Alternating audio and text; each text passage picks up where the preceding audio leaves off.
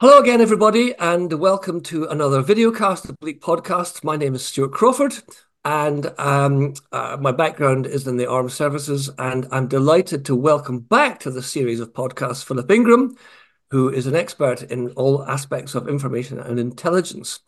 And the broad uh, topic uh, of today's discussion is going to be on information, misinformation, and disinformation, on which Philip is the expert and I am not. But my interest in this um, uh, originates from being a soldier in British Army of the Rhine in the 1980s, when we were very conscious that the Russians, in particular, uh, were very good at this sort of uh, these sort of operations. And more recently, funnily enough, in a Scottish political context, where there has been a raft of continuous disinformation, possibly misinformation, on such matters as so many frigates were promised by the government to be built on the Clyde, but they haven't been built, although it's patently obviously they has been, they have been. And then more interesting is that we've built two aircraft carriers, but they don't work and they've got no aircraft for them, which again is just blatantly not the truth. So those are two sort of elements that have sparked my interest in it. But as I said, I'm not the expert. And so um, I think we'll ask Philip to, to, to lead off. Well, thanks, Stuart. Um, yeah, you're 100% right. You know, the the information game is something that surrounds us today in a way it has never done beforehand. And you've quoted a couple of good examples in Scotland. You know, we've got um, 60 elections around the world this year, and disinformation and misinformation, I'm afraid, will form a key part of how influence operations go on to try and convince people to vote for one side or the other side. And some of those influence operations are coming from those um, in countries that have got nothing to do with where the elections are happening. They're trying to influence things from a geopolitical perspective. So, as you said, you know, there's misinformation, disinformation, um, uh, propaganda, deception, fake news, um, and lots, lots of different words that are out there. And what do they, what do they mean? Well, it's really quite simple. Misinformation is information that is incorrect but you pass it around not knowing it's incorrect. So someone tells you something, you think, oh, go, crikey, that sounds shocking. I need to retweet that, repost that, tell my friends about it. And you push it out there and you don't realize that it's it's it's incorrect information. So you've accidentally pushed something that is wrong around this is where the difference is between misinformation and disinformation. Disinformation is information that is incorrect, but you know it is incorrect, and you're deliberately putting it out to try and mislead, to try and have an effect.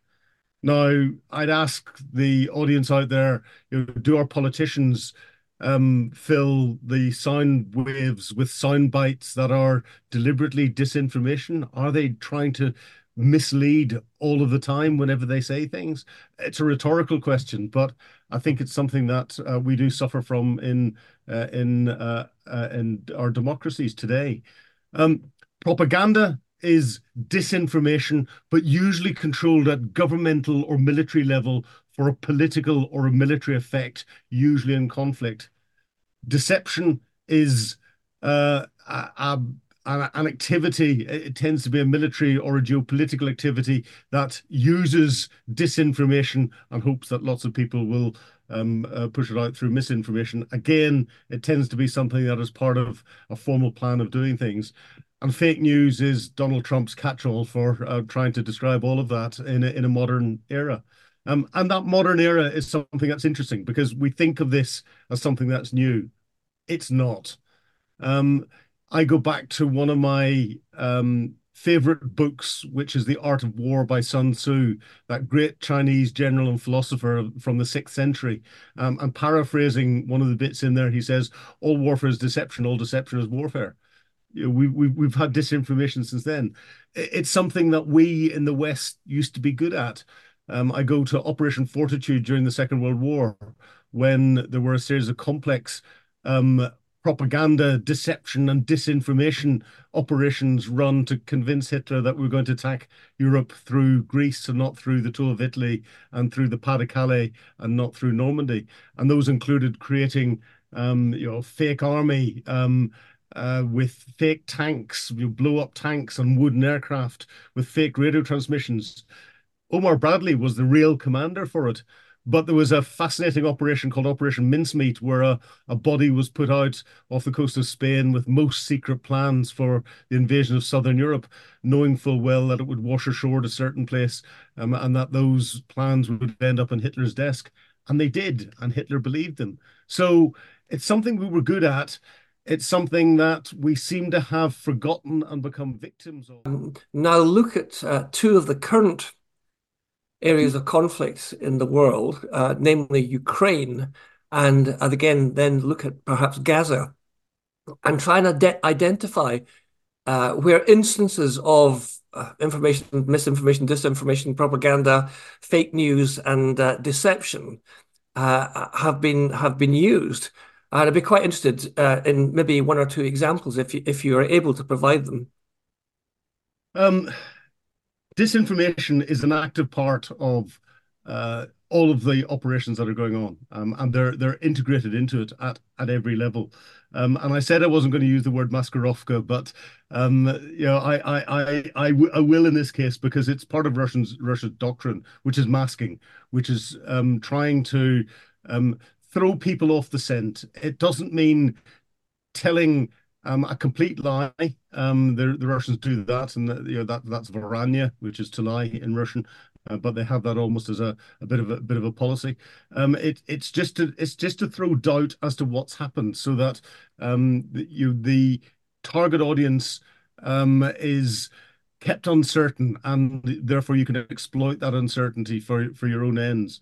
So you know, the disinformation campaign that's been pushed back into um, the Russian people is the fact that Russia is uh, has been threatened by NATO. There was an imminent NATO NATO uh, threat of a NATO attack against Russia, um, and therefore Russia was duty bound to protect uh, Russians uh, by uh, invading Ukraine uh, and stopping Ukraine becoming a safe space for NATO to build up and, and mount those attacks from.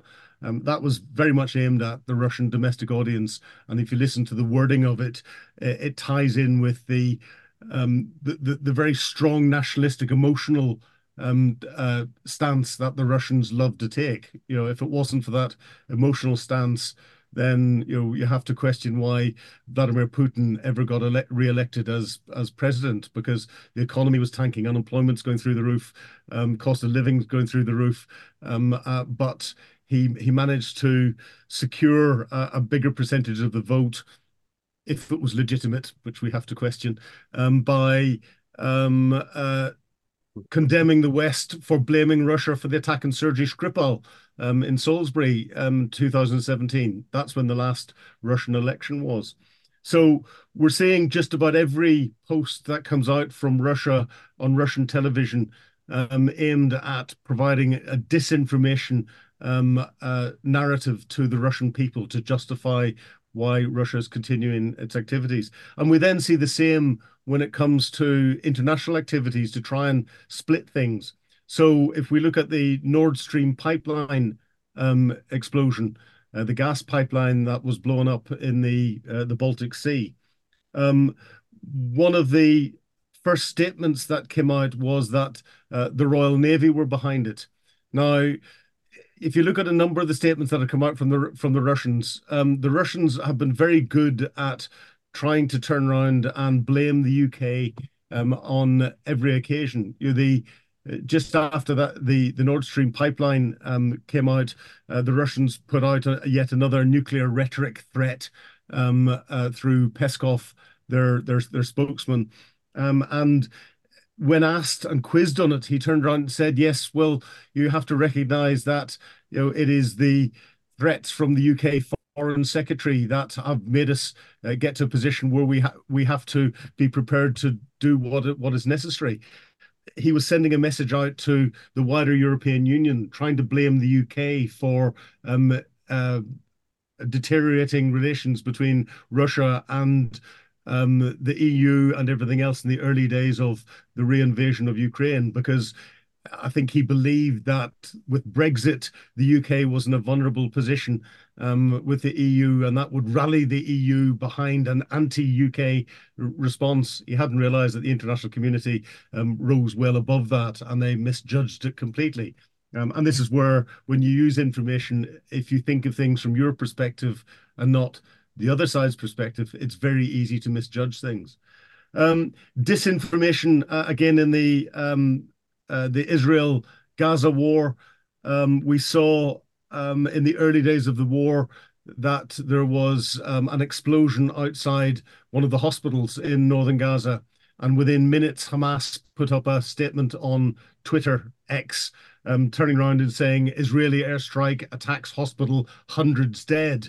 That was immediately reposted by um, BBC, Sky, and most other international um, television channels without anyone sitting looking at it.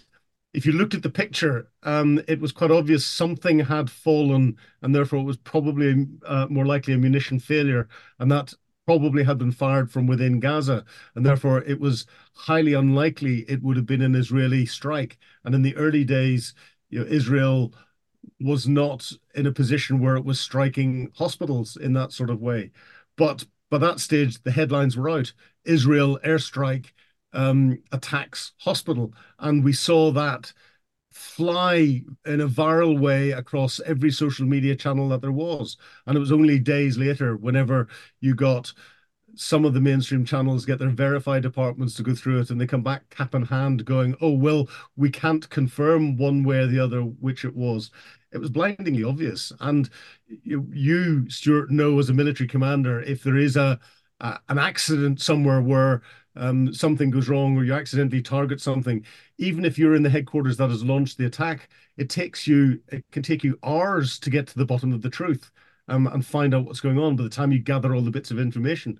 So there's no way would Hamas know within less than two minutes that it was an Israeli airstrike and everything else. So they deliberately put that out to try and um, uh, skew the picture, and they were very successful. And they're doing that across the board. I have seen um, television pictures of casualties and supposed uh, bomb sites and rocket sites and all the rest of that are so obviously staged.